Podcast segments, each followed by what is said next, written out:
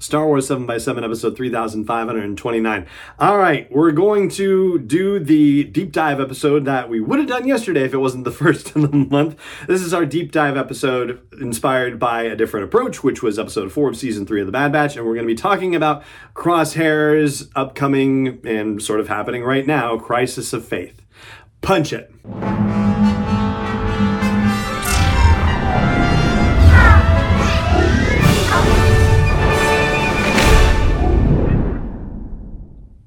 Hey, Rebel Rouser. I'm Allen Voivod, this is Star Wars 7 by 7 your daily dose of Star Wars joy.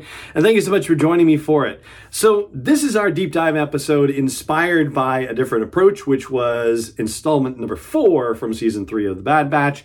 And it's inspired by Crosshair and his particular story arc, which is very particular one compared to his fellow members of The Bad Batch, but also one that parallels the development of the arcs for the regs, if you will. One of the big picture questions the Bad Batch series has considered from time to time is what happens to the clones when the Galactic Empire no longer requires their services? And the answers at that big global level are very bad things basically like they're essentially being disposed of they're being treated like decommissioned objects of war they're not being treated like persons the Empire would just as soon, you know, see them disappear off the face of the galaxy.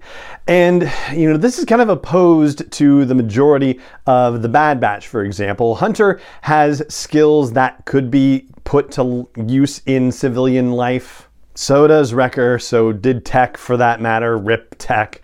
But Crosshair actually falls more in line with the regs in terms of what his particular skill set was where like anybody can put Wrecker to work because somebody always needs stuff moved around or you know putting tech to work for example because somebody always needs somebody who's good with computers and whatnot. Crosshair is good for one thing which is shooting people. Not exactly a transferable skill to civilian life. I would not call being a mercenary or a bounty hunter civilian life, for example. But to make things worse, the Empire has actually done damage to Crosshair's capability to do the one thing that he is especially good at. We know this because we've seen him in the third episode, the episode where they break out of the Tantiss prison, missing shots for the first time because he's got the shakes in one of his hands. The damage from that may have started with his extreme weather exposure in that episode The Outpost.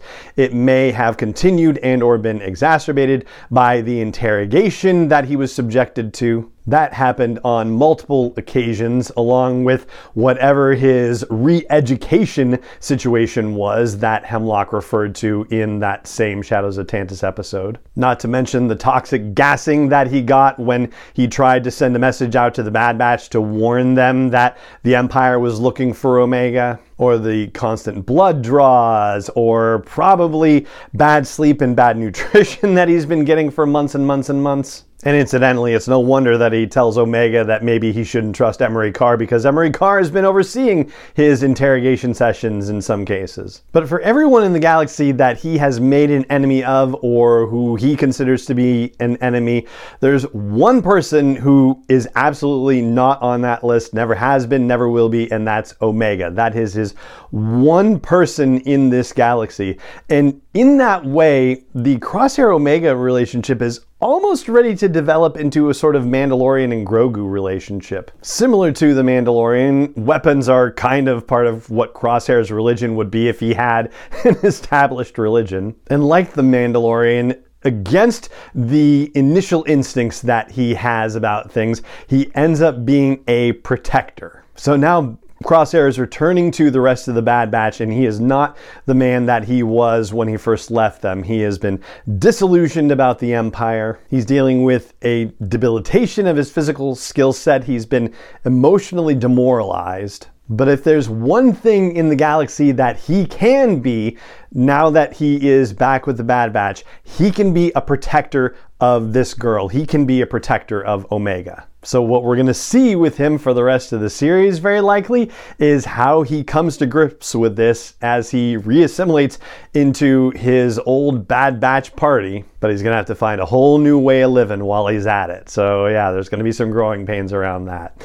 And that's what I've got for you on our deep dive episode related to a different approach, which was episode four from season three of The Bad Batch. And that is going to do it for this episode of the podcast. If you like the show, please help more people find out about the show. You can do that in three easy ways. One of them is to leave a rating or review on your favorite app if you haven't done so already.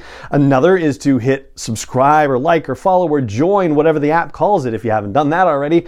And tell a friend, tell 10, tell two friends so they can tell two friends, and so on and so on. And you can even help support the creation and production of this podcast, which would be a wonderful thing to do. And I would be so grateful for that. You can do that by going to patreon.com slash SW7X7. That's the letter S, the letter W, the number seven, the letter X, and the number seven to find out all about it.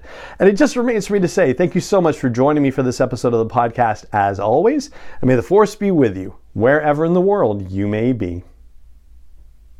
7 by 7 is not endorsed or sponsored yet by Lucasfilm Limited, Disney, or 20th Century Fox, and is intended for entertainment and information purposes only. Star Wars, the Star Wars logo, all names and pictures of Star Wars characters, vehicles, and any other Star Wars related items are registered trademarks and or copyrights of Lucasfilm Limited, or their respective trademark and copyright holders. May the force be with them. All original content is copyrighted by Star Wars 7 by 7 We hope you love it.